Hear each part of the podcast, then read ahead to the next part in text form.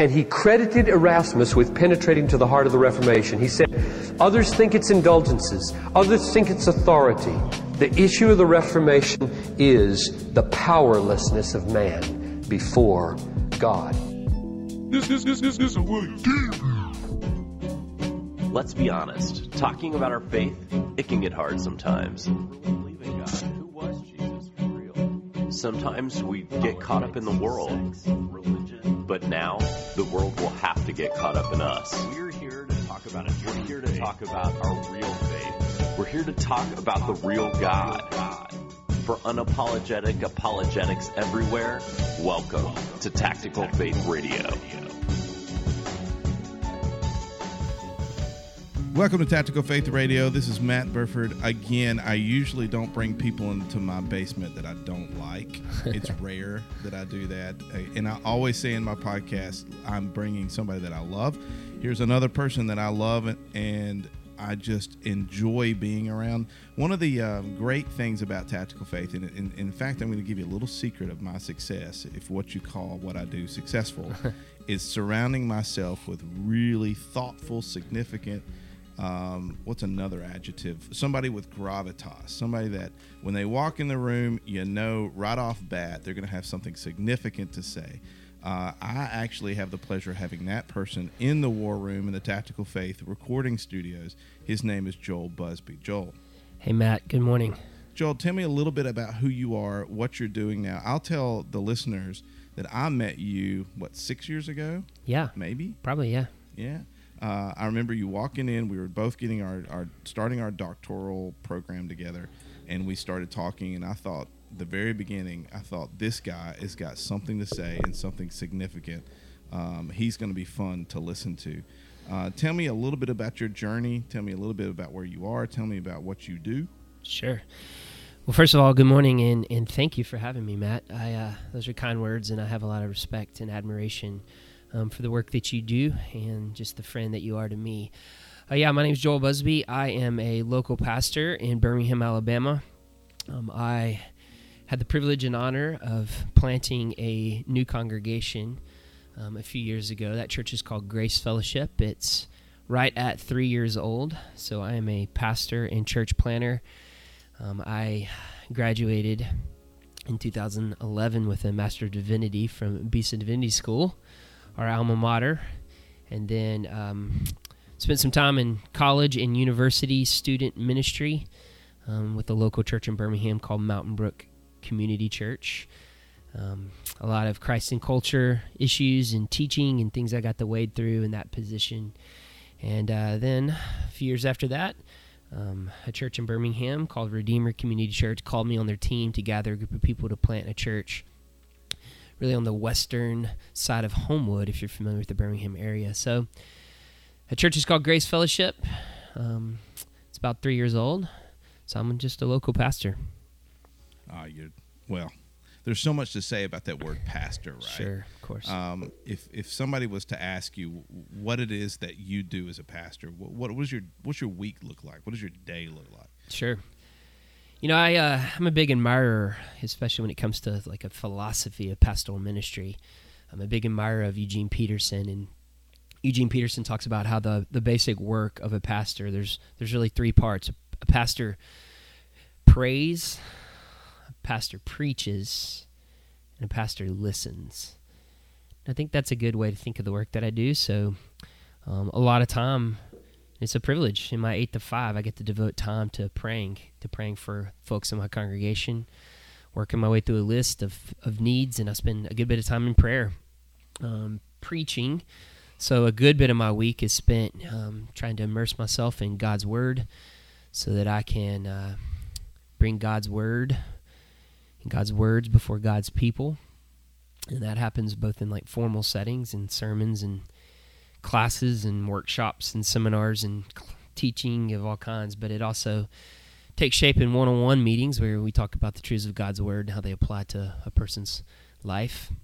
And then that third piece, listens. I spend a lot of time, it's a personal interest of mine and a passion I have just for what I call just the care for souls, um, sitting down one on one with folks um, and listening um, to the things going on in their life and and try to to shepherd and care. So that's kind of that's kind of my week, man. Praying, preaching, and listening. Yeah, when usually when people think pastoring, they think uh, therapeutic help, right? This guy's here to help me with issues that I have, stresses I have in my life. Um, Yep. I was reading an article um, last week um, um, about a theologian named uh, Thomas Torrance, and he was mentioning a, a guy named Friar Jock Dalrymple or Dalrymple, I don't know how you say it, in Edinburgh.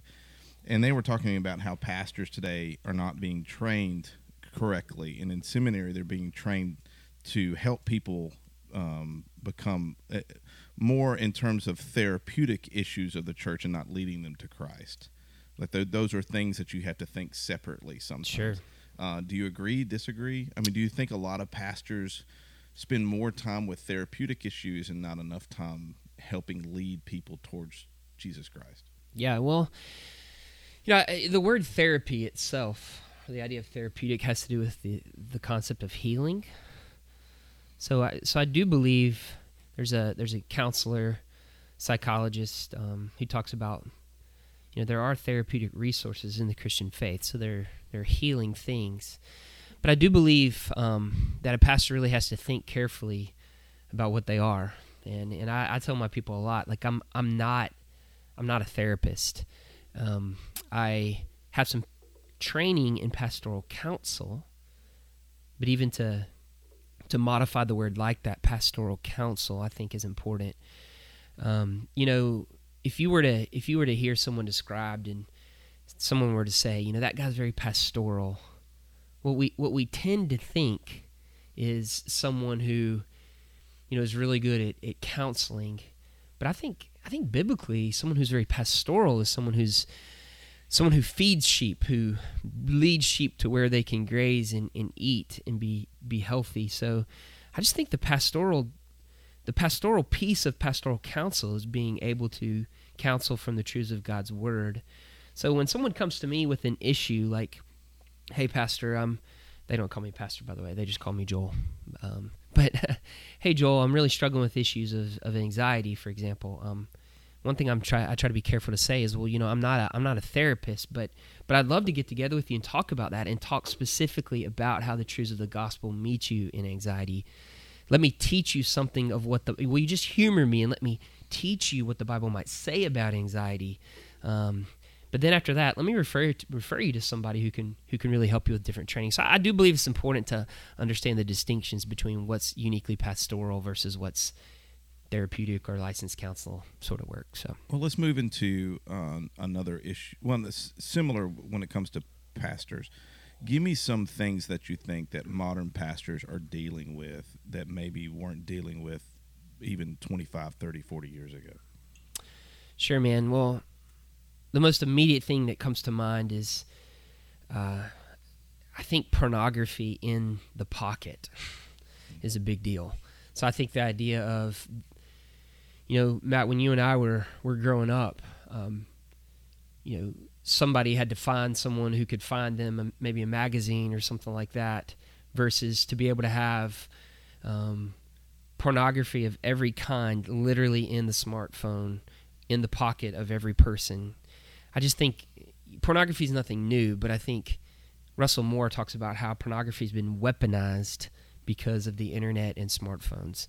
So I think I think that's that's something. I mean, there's not a day that goes by in my pastoral ministry where I'm not talking with people about um, just sort of the grip of of pornography. I mean, that's that's one. You know, there's a lot of research that's been done about just the loneliness in the late modern world. Um, there's something about our world, and we could talk a, a lot more about this, that, that creates deep loneliness. You know, pseudo connections through things like social media, but no authentic ones. And hmm.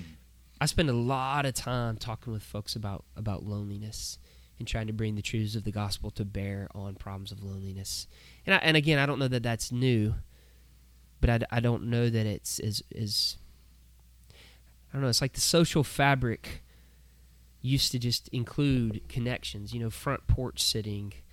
You know, the bowl, the bowling leagues, stuff like that, and that seems to have gone away. And there's just just intense loneliness. I think some of the pace of life, um, the busyness, the constant connection. I do think problems of anxiety you know, are pretty pronounced. Um, those are just a couple things. Yeah, that's mind. good. Yeah. So how do wh- so now if you're speaking about those issues to now let's talk about instead of somebody that's a layperson, what about another um, friend that's in the same um, position as you are, Mhm. um, other pastors? Um, you talk about philosophy of pastoring. Yeah. Well, how are you helping to support your you know maybe other people that are going through some issues um, one of the things that we really wanted to get to maybe this will lead into it is you really think that um, what we would consider the reformers or even the ancient writers of the early church Yeah. might be a help on issues today Yeah. um, well, give me some of that because I know you've done a lot of work in Augustine. Um, you spend a lot of time reading, you know, um, what you know many would think would be the old guard speaking to a culture that was long ago. But Chesterton talks about the democracy of the dead, right? That that Yeah. what people have said in history is worth us thinking about, reflecting on. The tried and true things that have made it to today are things that are worthwhile for us to help us and to prepare us and but how would that work in the pastoral world who are who are people that you read that you reflect on that you think would be helpful for other pastors to read and reflect Yeah, sure. Well, I mean, you said it.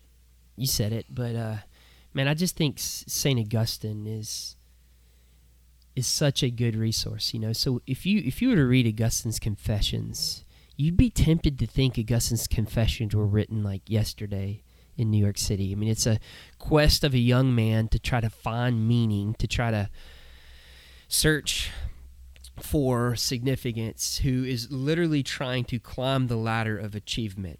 Um, his his parents, his his mom and his really his father, both are pressing this achievement on him. They are ambitious for him. They they put him in all these tutoring. They put him in all this. I mean, the equivalent now of what we would think of like all these special enrichment classes, so he can score the highest score he can score on his ACT, so that he can kind of become an achiever in Carthage, which is in northern Africa, and he he really wants to make it to Rome, which is sort of a cultural center of the ancient world. But then he really wants to go to Milan, because the Roman emperor actually actually sat in Milan at the time of Augustine. So he is climbing the ladder of power and achievement. He is completely giving himself over to every every sort of sinful pleasure that you can think of, um, and uh, and he's he's looking at all of this and he's he's seeing the absolute emptiness of it. Um, and and so I think Augustine is so good. Um, you know, there's others like I, I immediately think of of Saint Irenaeus of Lyon. You know, a church father who who did so much work on the authority of Scripture and Scripture's sufficiency. You know, almost every objection to Christianity that you hear today, uh, specifically with regard to Scripture and the authority of Scripture. I mean, Irenaeus was talking about that stuff, you know, literally almost 2,000 years ago.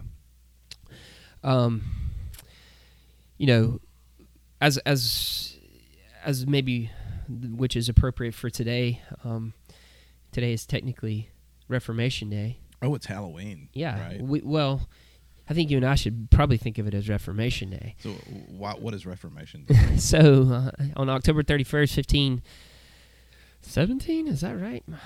October 31st. we'll get the fact check Yeah, we'll check that. Martin Luther nailed his 95 Theses on the door at Wittenberg, and which wasn't exactly the beginning of the Reformation historically. That's a complex. The Protestant Reformation was a complex phenomenon, but that was certainly a watershed moment, and that happened on October 31st. So, uh, you know, we might go get candy with our children and all that, but at the end of the day, we're really supposed to think about Martin Luther today. I think you know that. well if we're thinking about martin luther um, what are we thinking about i mean what, what in the world can martin luther help me out with today Yeah, absolutely. So I've got this theory and, and this is this is my, my theory and it could be totally wrong, but Martin Luther is a bridge figure between really like the pre modern world and the modern world in a lot of ways. And I actually kind of think Martin Luther in some ways becomes maybe the first Christian psychologist in some ways. I mean, Martin Luther spent a lot of time trying to think about the way that the truth of God's word and the way the gospel actually meets a human heart and soul in the depths of who they are. All right, so you know Martin Luther is a is a Augustinian monk. Again, Augustine, Uh, some of our professors at Beeson Divinity School talk about how the Protestant Reformation was really a recovery of Augustine, but that might be another talk for another day. But uh, but Martin Luther is an Augustinian monk, and he's just dealing deeply with with this phenomenon of guilt. You know, I know that I have done things wrong. I know that I have transgressed God's holy boundaries. I know that I break His laws, and and Martin Luther's feeling this intense guilt, and he's trying to do all the stuff. He's praying the prayers, and he's going to his his confessor at the monastery, who's telling him to to do these things to assuage this guilt, and he would do them. He would obsess over them, and he'd come back again and still feel so guilty. And his his confessor finally had to say, Luther, you got to let it go. Like like God forgives you, and and he just couldn't. For some reason, the truth of of his faith, he couldn't get to actually connect somewhere deep down inside his heart. So I think Martin Luther's is just this incredible resource for especially the pastor today of thinking about how does how does the gospel really on the down to earth ground level take it out of the abstract put it into the concrete of how does the truth of the gospel actually affect and shape a human heart.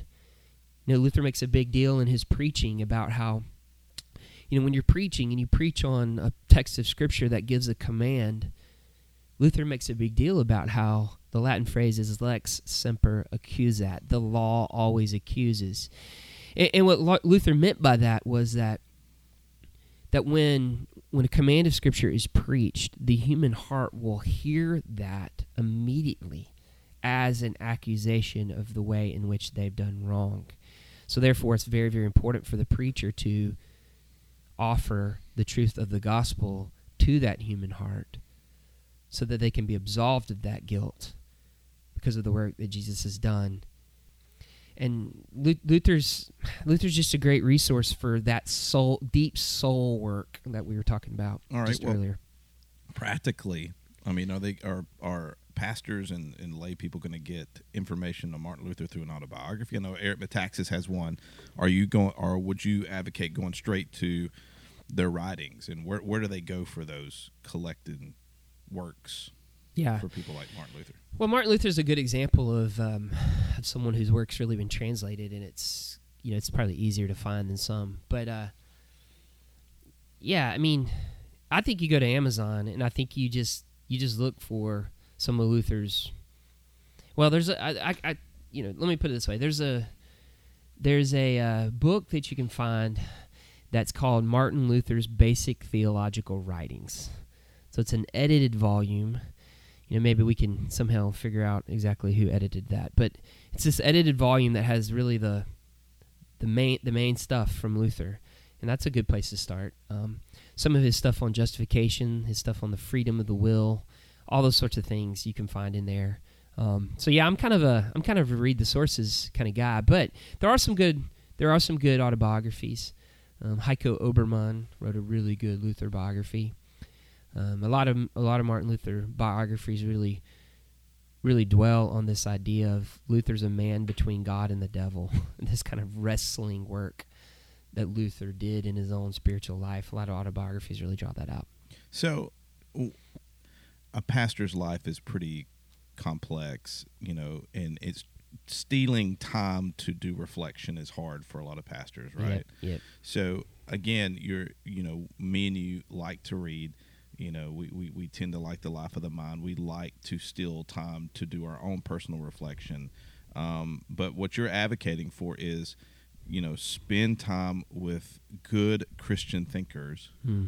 and reflect on what they're saying about their interactions with Christ in their own time and in their own way.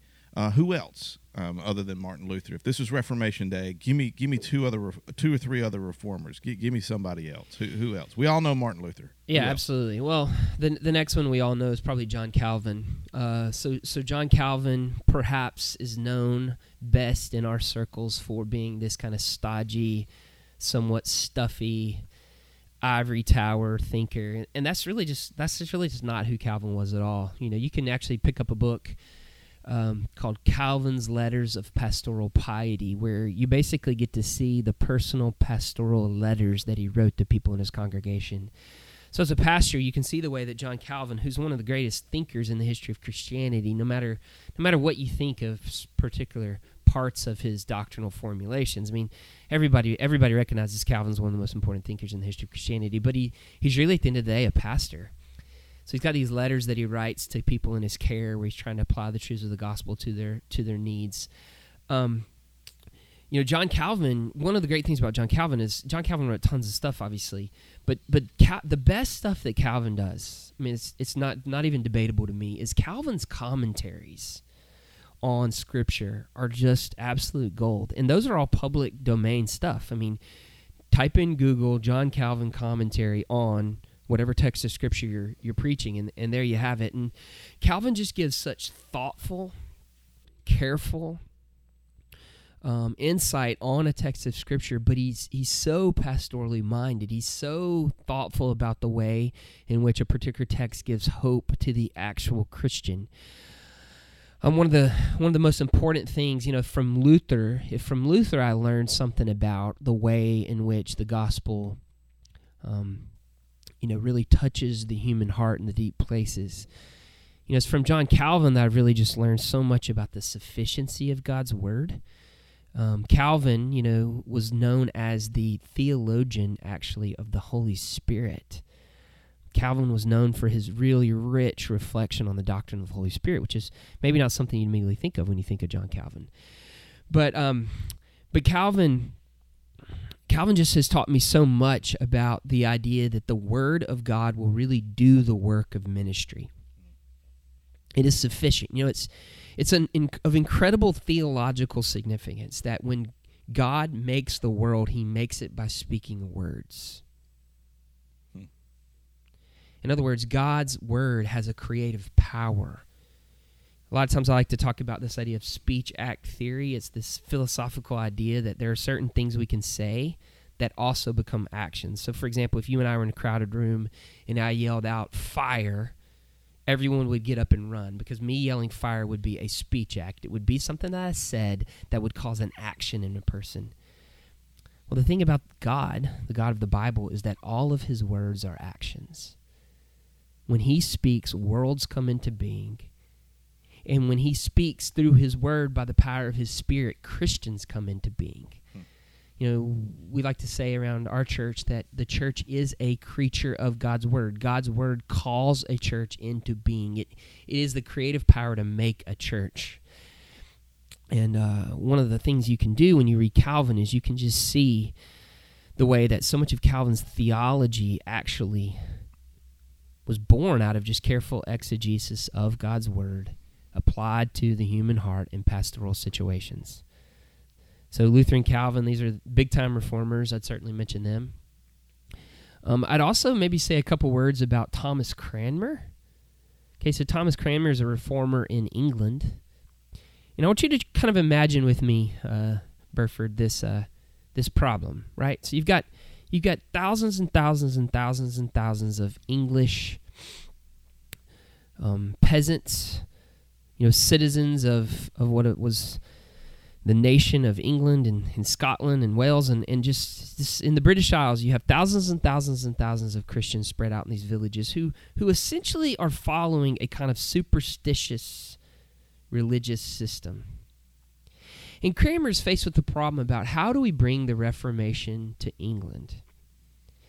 And in a way that's a little bit different than a Martin Luther, which Martin Luther brings the Reformation to Germany really through his lectures on scripture because he was a university professor. And if if John Calvin brings brings the Reformation to to France through his doctrinal writing, Thomas Cranmer over many years brings the Reformation to England. And he brings it through the worship practices of the church. So he's faced with this idea of, of how do we get thousands and thousands of English peasants in all these little hamlets and villages throughout the British Isles to understand and recover the depths of the Christian tradition. And he says, here's what we do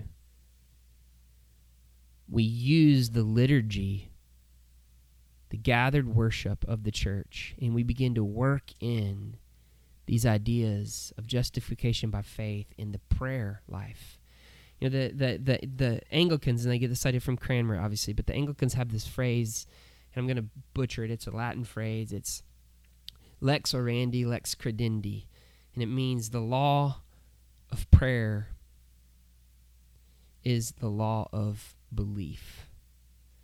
So, in the gathered worship of of of the church, in the prayers that are prayed, in the movements in the literal worship service, that's the places in which the truths of God's word and the hope of the gospel, in Cranmer's case, the the recovery the, of insights from the history of the Christian tradition that became the Reformation. That's the way it sunk into the hearts of people is through the actual worship practice. And when you're a pastor, you know a big part of your week is you plan a worship service every Sunday, and to think about the movements of that service when we pray things, when we have things prayed that we listen to, when we hear God's word, when we sing certain songs, when we utter together confessions of faith and we hear an assurance of the gospel and we hear a sermon and we celebrate communion, all those things are doing these deep shaping works in the hearts and souls of people. And I think Cranmer's a great place to go to think through how how hearts change through the practices and habits of Christian worship. So those are Luther, Calvin, Cranmer. Those are three I just would just immediately throw out there. So this is this is why you're so fun, right? You're always thinking about these issues, and one of the things that that, always kind of, um, at least this is the reason why I set up my nonprofit uh, in 2011, was because this kind of reflection and thinking, while it's fun to have in academia and in, in the ivory tower, it's as important, if not more important, to have this kind of thinking in the church. And when I mean the church, I mean the church and uh, it should manifest itself within the people. Imagine what it would be like if if the leaders and the lay all reflected on what you called um, the depths of Christian tradition. So they do that in word and worship, and then they practice it out in the community.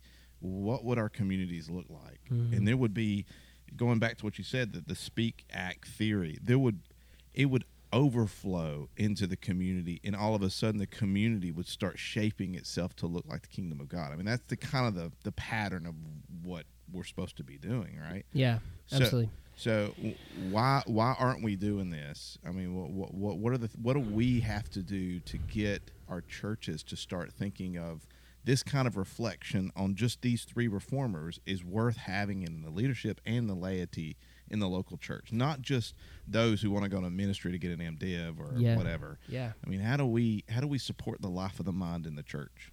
Yeah, I mean that's a good question. I know that's one that you've dedicated so much time to. Um, there's a few things that come to my mind when you when you frame that question. You know, at the end of the day, um, at the end of the day, it's I think I think we try to we tend to think of figures from the history of the, the Christian tradition, we tend to think that they are somehow inaccessible. But I think what you find is that it's actually way more accessible. Like you, you can follow a Calvin commentary on Scripture, and it makes more sense to you than something you would read hot off the press a few years ago. Like I actually think the ancient sources are at times more accessible. So I think part of it is just getting past the hurdle that if something's older, that somehow it's by default inaccessible. And I just don't think that that's that that's true man, it, it, there's there's just there's just so many resources out there more than ever before. The the the scope of the Christian tradition is really before us. I mean, there's so much so many works that have been translated. There's there's so much stuff out there on the internet. Um, and I think what you find is is that pre-modern thinkers they they kind of dodge some of the partisan controversies that you hear about so many times. They they're just not they're not attuned to certain controversies that are that are ultra modern. They're just they're more focused. They're more focused on issues of, of pastoral work. Um, so I think I think just first of all, just just understanding that the that the ancient sources are incredibly accessible and practically relevant for the, the pastor. Sure. I mean, I actually go backward when I'm looking for relevant things. I kind of go contemporary when I'm wanting to just kind of have some fun thinking. Sure. but if I want to actually, if I actually want to think about being helpful to people, I, I always just have to go backwards because they're just again dialed in. And I think I think just what you're saying, the idea that that this kind of reflection has to happen in the church. Um, man, I just I just couldn't agree more. I, I had a professor in seminary who, you know, I was I was sort of debating about what my life's calling was going to be, and you know, I had this nagging sense of calling that I wanted to just be an ordinary, plain Jane local church ministry, and and I wanted to dodge that because it didn't seem, I don't know, man, it didn't seem. Uh, this is going to be a confession of sin, perhaps, but it almost didn't seem challenging enough. It didn't seem exciting enough. It seemed too mundane. But uh, this professor in seminary just reminded me, like, hey, the the real stuff is is in the real stuff is in local church ministry. And he went on to tell me, he's like, you know, it is is probably easier to write a you know 20 page essay on the doctrine of the Trinity than it is to help you know a 64 year old man understand how the doctrine of the Trinity meets him with his pancreatic cancer diagnosis. Mm. And that that's actually robust, difficult, challenging work to make applications from truth to actual people's situations. So so I think we have to be doing this kind of rich reflective work to even know how we can help people. Yeah. I mean, I mean, sure, we can. I mean, sure, lots of people do it. We can toss out platitudes to people who are struggling with deep problems of depression or anxiety or pornography or, you know, their their kids are leaving their faith or they're deeply lonely. All these things we've talked about, and we could throw out we can throw out kind of 140 character style platitudes to them. I mean, you know, we're welcome to do that. Everybody does that, but to be able to to really to really help our folks, I just think pastors have to be mining as an act of humility, we have to understand that thousands and thousands of pastors over the course of thousands of years have thought deeply about these things. I mean, take a John Calvin, you know, we talk about all the fear in the modern world, like people are afraid of terrorism or they're afraid of some kind of super virus that's going to wipe out half our population or they're afraid of the big earthquake that's going to happen. Man, John Calvin ministered to people who were deeply afraid. I mean, this is this is the you know, this is this is the time of the black plague. I mean, this is a a disease that wiped out almost the entire population of Europe. And Calvin's ministering in that era when that's still in people's cultural memory. You know, Martin Luther and John Calvin are ministering in times when, you know, a, a farmer would go out and cut his hand on a rusty blade and be dead by five o'clock that afternoon. You know, so nothing new is under the sun. Um, the, for thousands of years, Christians have reflected deeply on these things and tried to make applications of our faith to actual people's hearts and souls and lives. And um, I think it's an act of humility as a pastor in 2019 to say, you know, I bet somebody 500 years ago thought about this. sure. It's just an act of humility, a, which is good for our souls too. Plus, it, in terms of being shaped as a Christian, right? You constantly, you were a baseball player. Yep. We've talked about this before, and I, I know a lot of athletes, and, and, we'll wrap it up here in a minute. But a lot of athletes that I deal with, um, they when they become adults, the one thing they long for is is the world of coach to being coached, being shaped, mm-hmm. having a purpose, having a goal, having something to, having a group to play with towards that goal. Yes. Um, and they miss that aspect. So, but in my mind, when I hear that, I think, but you're being shaped by multiple things, right? Uh, you have players that are alongside of you that are shaping. You have coaches and leaders that are shaping. You have a oh, uh, this this game that's shaping you. When when you reflect on people like Martin Luther, um, these individuals that you brought up, uh, you, you're you're bringing them scripture, worship, and community, and trying to put that in praxis in practice it's shaping you to become Christ-like. You're allowing all these voices to shape you. Mm. That's a humble thing, right? When you're in academics, listen, me and you, this was a this is something I wanted to do, right? I, I wanted to be that professor that was looked on as, as the know-it-all, and that just wasn't my life, and I had to kind of deal with that. And when I've come to ter- being a stay-at-home dad, to being a computer guy, to being where I'm at today, I think about all the people and places and thoughts and books and stuff that have shaped me to become Christ-like, mm-hmm. and that's a humble place to be, mm-hmm. right? I wouldn't have got that if I would have stayed in an ivory tower teaching at a little Bible school somewhere. Yep. I would have got it to an extent. Right. But what you're saying is, and this is something I don't have because I'm not a pastor, you have to realize the honor, even in the difficulties of being shaped by putting things into practice that are hard. Somebody that's going through chemo, or somebody- somebody's going through a divorce, or even pornography addiction. These people are shaping you, Mhm. and you're shaping them and together. Mhm. That's a big deal. I mean, Yeah. that's um, that's got a quality to it that we don't realize, and and and it might not come anymore with the accolades that it did 50 years ago. In fact, it probably won't. You know, from the community, they don't look at pastors the same way as they did 50 to 100 years ago. Right. It's just the conversation killer in my neighborhood. What do, what do you do for a living? I'm a pastor. Oh, okay. Yeah, yeah, but the the reality is, being a pastor is an awesome opportunity to be shaped in ways that nobody else can be shaped. Yeah, I, I think you're right, and I think that's something that just that just helps me love it. Um, you know, you, being a pastor. Okay, by the way, when you're a pastor, you're not the kind of professional Christian standing over everybody, lording it over them in the way that which you know the Apostle Peter would say. But but you're really a, a member of a body. Okay, but you get to sit in a leadership role within this body.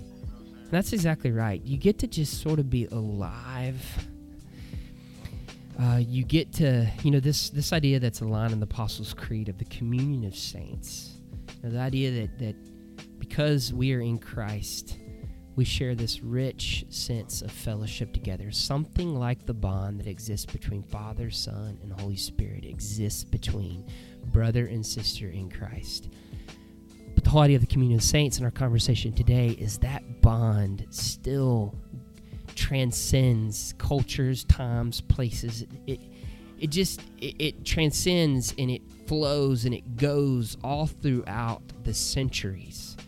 You know, I think that's that's one of the biggest lessons that I've learned that places like Beeson Divinity School, my relationship with you, Matt, has taught me. Our relationship with our pastor friend Kyle in Nebraska, with Calvin and Bessemer, you know, with Cameron in Virginia. These these are all guys. Wayne here in Birmingham. These are all guys that uh, Matt and I did doctoral work with you know we we have a bond in christ that transcends across geography and time and places. And what we're here to say today is it goes even further. It goes 500 years back. It goes almost 2000 years back. And, and we're just part of this rich living tradition. And if you know and if and if we've been given this this living tradition then that means we're stewards of it and we get to keep it. And then we get to pass it on to folks beyond us. And and who are with us and and that's that's really the I- think you're right. That's just the precious work of the pastors. You get to just kind of sit in that. You get to have conversations with the dead. You get to have conversations with church members who can teach you things with the John Calvin, with the Martin Luther, with the Thomas Cranmer, with the Matt Burford. Um, with it's it's a it's a rich and, and beautiful and wonderful thing, and it's a privilege.